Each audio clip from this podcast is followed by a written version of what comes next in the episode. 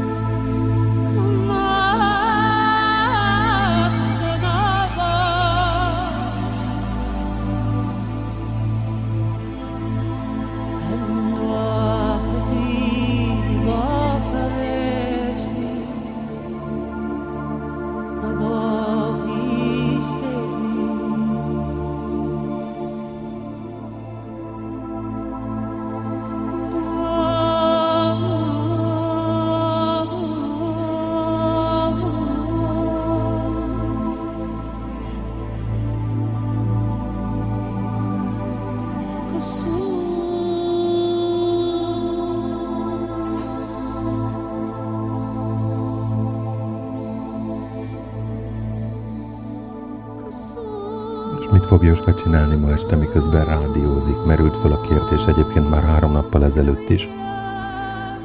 Nos, a három nap elmaradás az nagyjából annak köszönhető, hogy nem született meg a téma, nem látogatott meg a múzsa.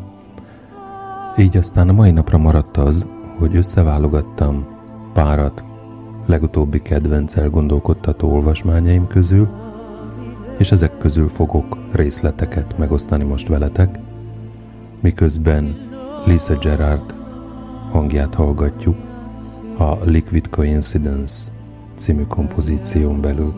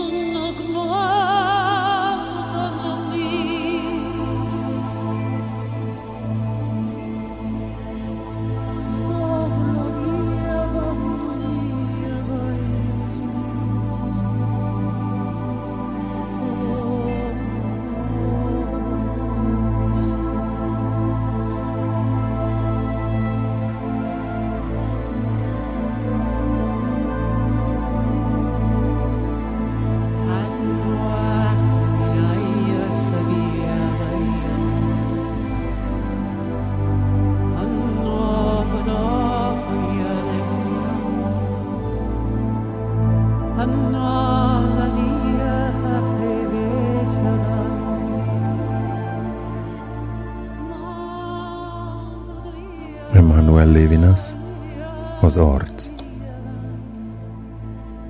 Először is ott az arc egyenessége, az a nyílt, védtelen mód, ahogy megmutatkozik.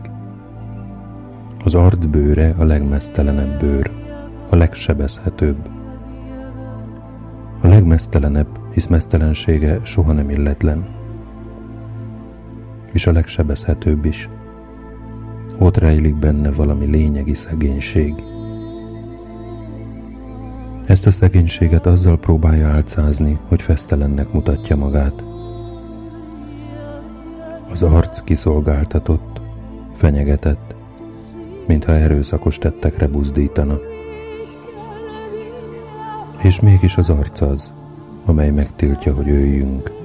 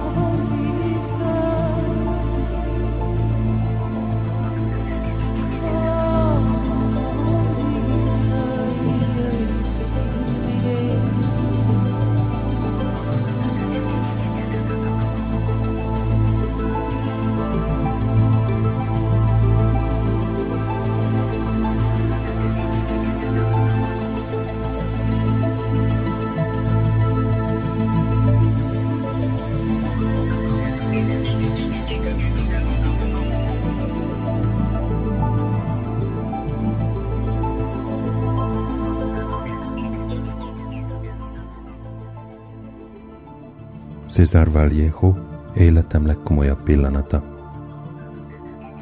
Egy ember szólt, életem legkomolyabb pillanatát a Márni csatában éltem át, amikor melsevet kaptam. Egy másik ember szólt, életem legkomolyabb pillanata egy Yokohamai tengerrengéskor következett be, ahonnan csodával határos módon egy üzleteresze alá bújva menekültem meg.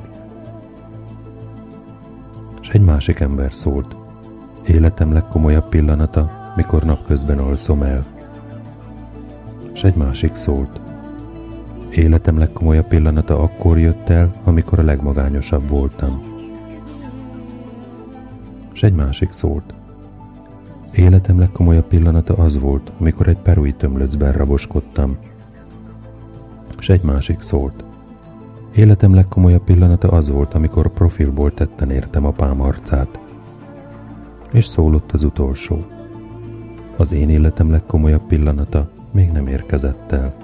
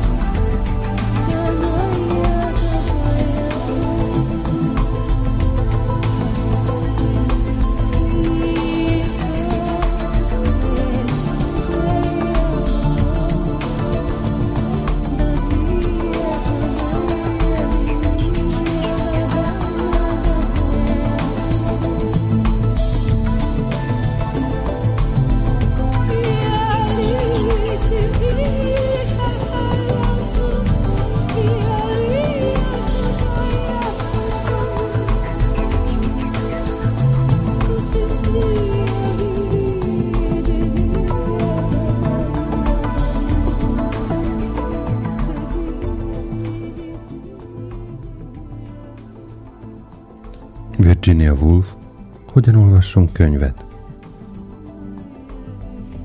Mindenek előtt szeretném felhívni a figyelmet a cím végén a kérdőjelre. Még ha meg is tudnám válaszolni magamban ezt a kérdést, a válasz, válaszom csak is rám vonatkozna, és senki másra. Az egyetlen tanács, amit az ember az olvasásra vonatkozólag adhat, így szól. Ne hallgass más tanácsára, Kövesd a saját ösztöneidet, használd a saját fejedet, és vond le a saját következtetéseidet. Ha ebben sikerült megegyeznünk, szeretnék felvetni néhány ötletet és javaslatot, hiszen gondolataim már nem veszélyeztetik az olvasó legfontosabb tulajdonságát, az önállóságát. Mert milyen szabályok vonatkoznak a könyvekre – a Waterloo-i csatát minden bizonyal egy bizonyos napon vívták. De mondhatjuk-e, hogy a Hamlet jobb színdarab, mint a Lír király? Senki nem tudja a választ. Mindenki maga dönti el. Ha beengedjük könyvtárainkba a tekintét, rendelkezzék bár doktori fokozattal és számtalan kitüntetéssel, és engedjük, hogy ő mondja meg, hogyan olvassunk, mit olvassunk, milyen értéket tulajdonítsunk annak, amit olvasunk, ez óhatatlanul tönkreteszi a szabadság szellemét, melyek egy helyek lényege. Mindenütt szabályok és konvenciók vezérelnek. Itt bent szabadok vagyunk. A szabadság élvezetéhez azonban, ha elnézik nekem ezt a közhelyet, némi önmérsékletre van szükség. Ne fecséreljük el erőnket bután és tehetetlenül. Ne hasztassuk el az egész házat, ha egyetlen rózsabokrot szeretnénk megöntözni. Tartalékoljuk erőinket, hogy majd pontosan a megfelelő helyen fejthessük ki őket. Ez lehet az első nehézség, amivel a könyvtárban találkozhatunk. Mit jelent az, hogy a megfelelő helyen? Úgy tűnhet, hogy minden csupa zűrzavar.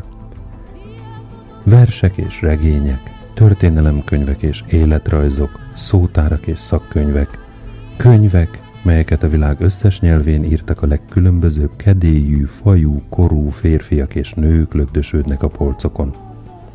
És kint szamár ordít, asszonyok plegykálkodnak a kútnál, csikók vágtatnak a mezőn. Hol kezdjük? Miképpen vigyünk rendet ebbe a sokszínű káoszba, hogy az olvasás legmélyebb és legátfogóbb élményében részesülhessünk? Meglehetősen egyszerű dolog kijelenteni, hogy mivel a könyvek különböző műfajokra oszthatók, regény, életrajz, vers, csoportosítanunk kell őket. Mindegyiktől azt kapjuk, amit az illető könyv adni képes. De az embereknek csak egy töredéke kívánja azt a könyvtől, amit az adni tud. Mi többiek szavaros képzetekkel közelítünk a könyvekhez – a mesétől azt várjuk, hogy igazat mondjon. A verstől azt, hogy hazudjon. Az életrajztól azt, hogy hízelegjen. A történelemkönyvtől azt, hogy megerősítsen minket előítéleteinkben. Ha képesek lennénk távol tartani minden ilyen belénk rögződött képzetet, míg olvasunk, az csodálatos kezdet lehetne. Ne diktálja szerzőnek, képzeld magad a helyébe, Légy munkatársa és cinkosa.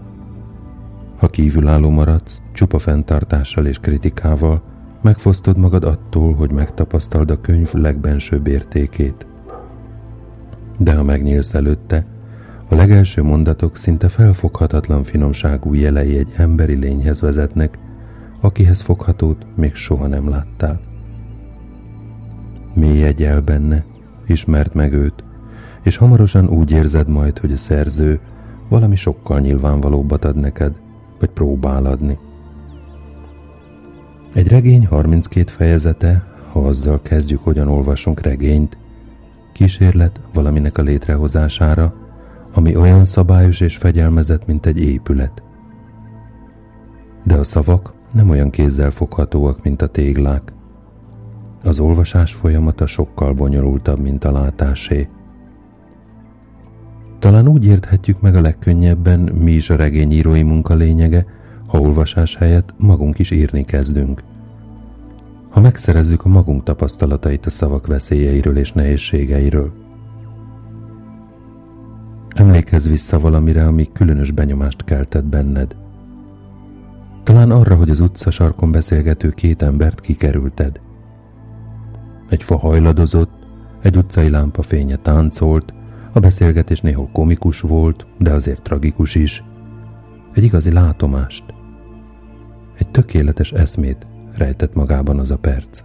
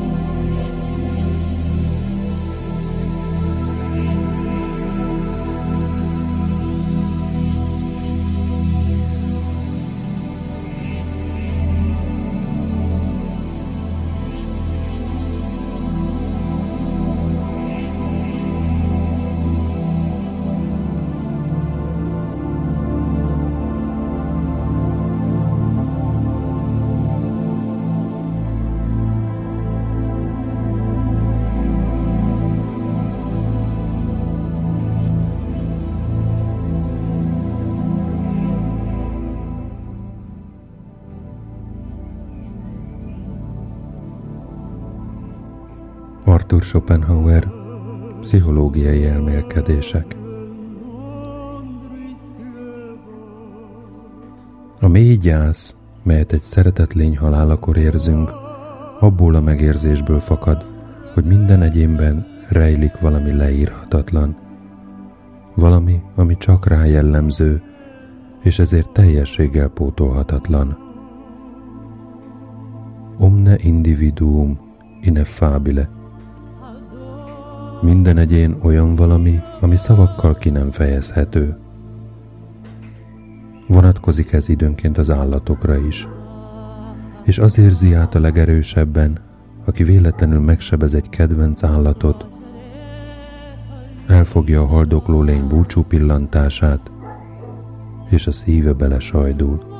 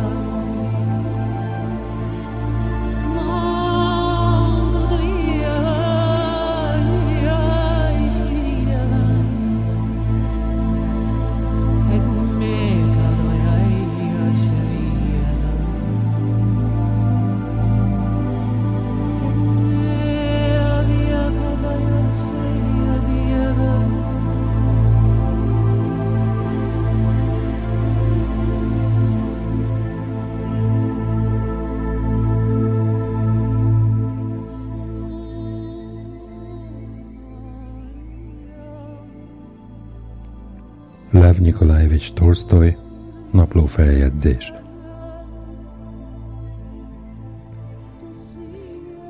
Portörölgettem a szobában, és körbejárván oda mentem a díványhoz, és nem tudtam visszaemlékezni arra, hogy letöröltem-e vagy sem. Mivel a mozdulatok megszokottak és öntudatlanok voltak, nem tudtam őket felidézni. És éreztem, hogy már lehetetlenség is visszaemlékezni rájuk. Így tehát, ha letöröltem és elfelejtettem, vagyis öntudatlanul cselekedtem, ez ugyanolyan, mintha meg sem történt volna. Ha valaki, aki tudatában áll önmagának, látta volna ezt, rekonstruálni lehetne a történteket. Ha viszont senki nem látta, vagy ha látta is, csupán öntudatlanul, ha több ember egész bonyolult élete öntudatlanul zajlik le, akkor ez az élet, mintha nem is lett volna.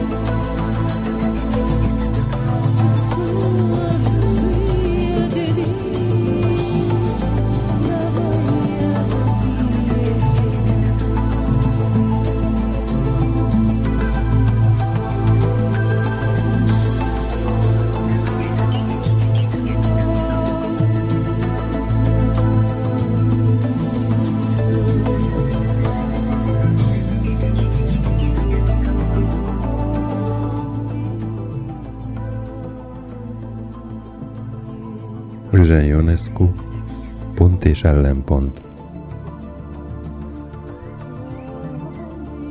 Semmi sem szörnyű. Minden szörnyű.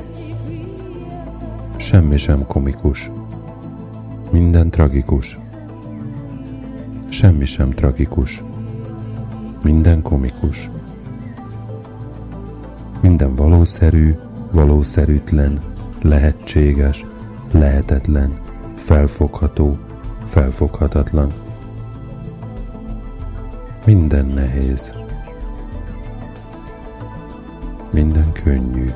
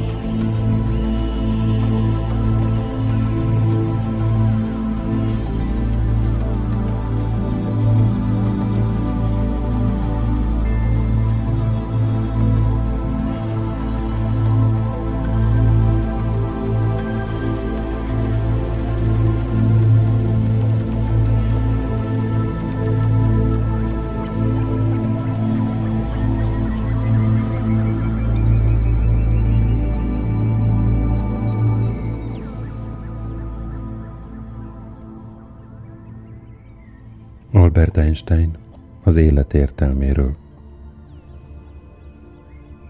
Mi az értelme a létezésünknek, és mi értelme van egyáltalán az élőlények életének? Te azt kérded, van egyáltalán értelme ezt kérdezni? Mire én válaszolom, aki a saját és embertársainak életét értelmetlennek találja, az nem csak boldogtalan, hanem arra is alig képes, hogy éljen. Milyen különös a mi helyzetünk a föld gyermekeié. Csak rövid látogatásra van itt mindenki. Nem tudja miért, de néha azt hiszi, hogy sejti. A mélyebb szemlélődés nélküli mindennapi élet szempontjából azonban tudjuk, a többi ember miatt vagyunk itt. Azaz pontosabban azok miatt, akiknek kacajától és jólététől a saját boldogságunk függ, és ezen kívül a sok ismeretlen miatt, akiknek sorsával bennünket együttérzésünk látszolata fűz össze. Naponta számtalanszor gondolok arra, hogy külső és belső életem ma is élő vagy már meghalt emberek munkáján nyugszik, és hogy igyekeznem kell ugyanolyan mértékben adni, mint amilyenben eddig kaptam, és még kapni fogok. Szegénység után vágyakozom, és sokszor nyomaszt az az érzés, hogy a szükségesnél többet veszek igénybe embertársaim munkájából. A társadalmi osztálykülönbségek szerintem nem jogosak, és végeredményben erőszakon nyugvónak tartom őket. Úgy gondolom, hogy egyszerű és igénytelen külső élet minden ember testének és lelkének a hasznára válik. Az ember filozófiai értelembe vett szabadságának, szabadságában semmiképpen nem hiszek. Az ember nem csak külső hatások kényszere alatt, hanem belső szükségszerűségek hatására is cselekszik. Schopenhauer mondása, az ember teheti ugyanazt, amit akar, de nem akarhatja azt, amit akar, már kora fiatalságom óta megfogott, és az élet durvaságainak megpillantásánál és átszenvedéseinél mindig vigaszom és türelmem kiapadhatatlan forrása volt. Ez a tudat jótékonyan enyhíti a könnyen bénító lakható felelősségérzetet, és azt okozza, hogy mi sem magunkat, sem másokat nem veszünk túl komolyan, sőt, olyan életfelfogást eredményez, amely a humort is érvényesülni engedi. A saját létünk, vagy egyáltalán az élő lények létének értelmét és célját kutatni objektív szempontból mindenkor értelmetlennek tűnt fel nékem. És mégis, minden embernek vannak bizonyos ideáljai, amelyek törekvéseit és ítéleteit irányítják. Ebben az értelemben nekem sohasem tűnt öncélnak a kedvtelés és szórakozás. Ezt az etikai bázist a disznó csorda ideáljának nevezem. Az én ideáljaim amelyek szemem előtt lebegtek, és mindig vidám életkedvel töltöttek el, a jóság, szépség és igazság. A velem egyformán gondolkodókkal való megértés, a velem egyformán gondolkodókkal való megértés érzése nélkül a művészet és tudomány örökké elérhetetlen kérdéseinek, az objektívnek kutatása nélkül az életem üresnek tűnt volna fel. az emberi élet banális céljait, tulajdont, külső sikert, fényűzést már gyermekkorom óta megvetettem. A szociális igazságosság és szociális kötelezettségek iránti szenvedélyes érzésem mindig szemben állott azzal a tulajdonságommal, hogy sohasem éreztem szükségét az emberekhez vagy emberi közösségekhez való közvetlen csatlakozásnak. Én igazi egyfogatú vagyok, aki sohasem tartozott szívvel sem hazához, sem baráti körhöz, sőt, még szűk családi körhöz sem, hanem mindezen kötelékekkel szemben az idegenség és egyedüllét kívánsága élt bennem állandóan, és az az érzés a korommal együtt még tovább növekedett. Határozottan, de megbánás nélkül érezhető a többi emberrel való értekezés és összehangoltság határa. Bár az ilyen ember gondtalanságának és fesztelenségének egy részét elveszti, ezzel szemben messze menően független embertársainak véleményétől, szokásaitól, ítéleteitől, és nem esik abba a kísértésbe, hogy egyensúlyát ilyen bizonytalan alapokra fektesse.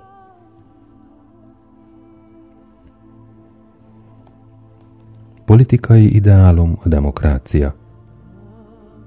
Mindenkit tiszteljenek, mint személyt, és senki ne istenítessék.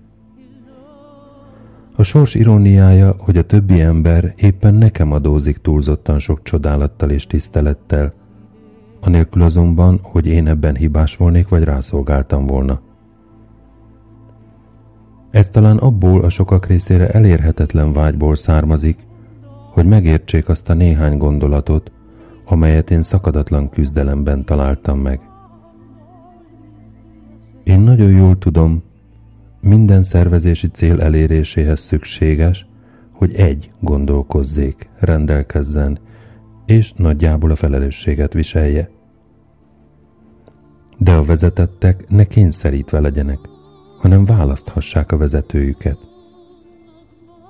A kényszer autokrata rendszere meggyőződésem szerint rövid idő alatt degenerál. Mert az erőszak mindig az erkölcsileg alacsonyabb rendűeket vonza, és meggyőződésem szerint szabály, hogy a zseniális tyrannuszok utódaként latrok szoktak következni.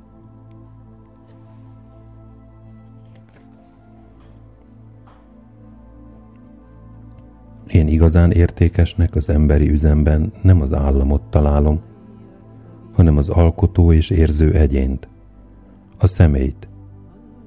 Ő egyedül alkot nemeset és finomat, míg a horda, mint olyan, mindig tompultabb marad érzéseiben és gondolkodásában.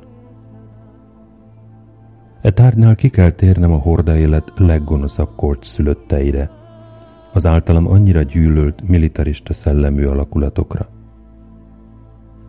Nem becsülöm azt az embert, aki élvezettel tud a sorban zeneszó mellett menetelni. Ez az ember agyát csak tévedésből kapta, hiszen teljesen elegendő lett volna neki a gerincvelő is. A civilizációnak ezt a szégyenfoltját a lehető leggyorsabban el kellene tüntetni. Hős tettek, vezényszóra, értelmetlen erőszakosságok és fájdalmas hazafiaskodás. Milyen izzóan gyűlölöm ezt a szellemet, milyen közönségesnek és lenézetnek tűnik nekem ez. Inkább darabokra szaggatnám magam, mint hogy ilyen nyomorúságos dologban részt vegyek. Annyira jó véleménnyel vagyok azonban az emberiségről, hogy hinnem kell. Ez a lidércnyomás már régen megszűnt volna, ha a népek egészséges értelmét az üzletileg és politikailag érdekeltek, iskolák és sajtó útján rendszeresen meg nem métejeznék. A legszebb, amit megérezhetünk, az élet titkának a keresése. Ez az alapérzés, amely az igazi művészet és tudomány bölcsőjénél jelen van. Aki ezt nem ismeri, az nem tud csodálkozni, elámulni. Az, hogy úgy mondjam, halott, és a szemei kialudtak. A titok élménye, ha féltéssel keverten is nemzette a vallást. A részünkre áthatolhatatlan létezésének és a legmélyebb értelem és legragyogóbb szépség amelyek a mi értelmünknek csak a legprimitívebb alakjukban közelíthető meg, megnyilvánulásának tudata, ez a tudat és érzés igazán vallásossá tesz. Ebben az értelemben, de csak is ebben tartozom én a mélyen vallásos emberek közé.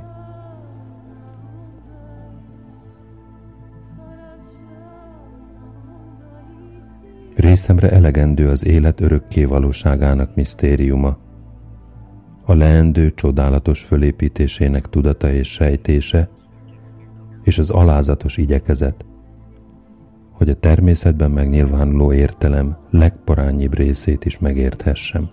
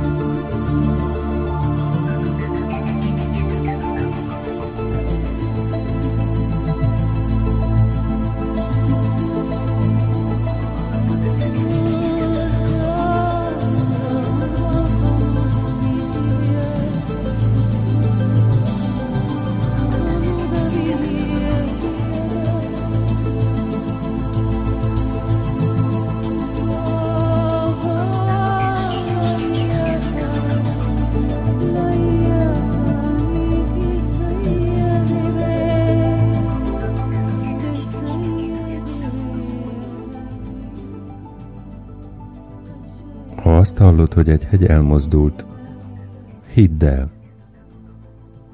Ha azt hallod, hogy egy ember megváltozott, ne hidd el. Idézet a Koránból.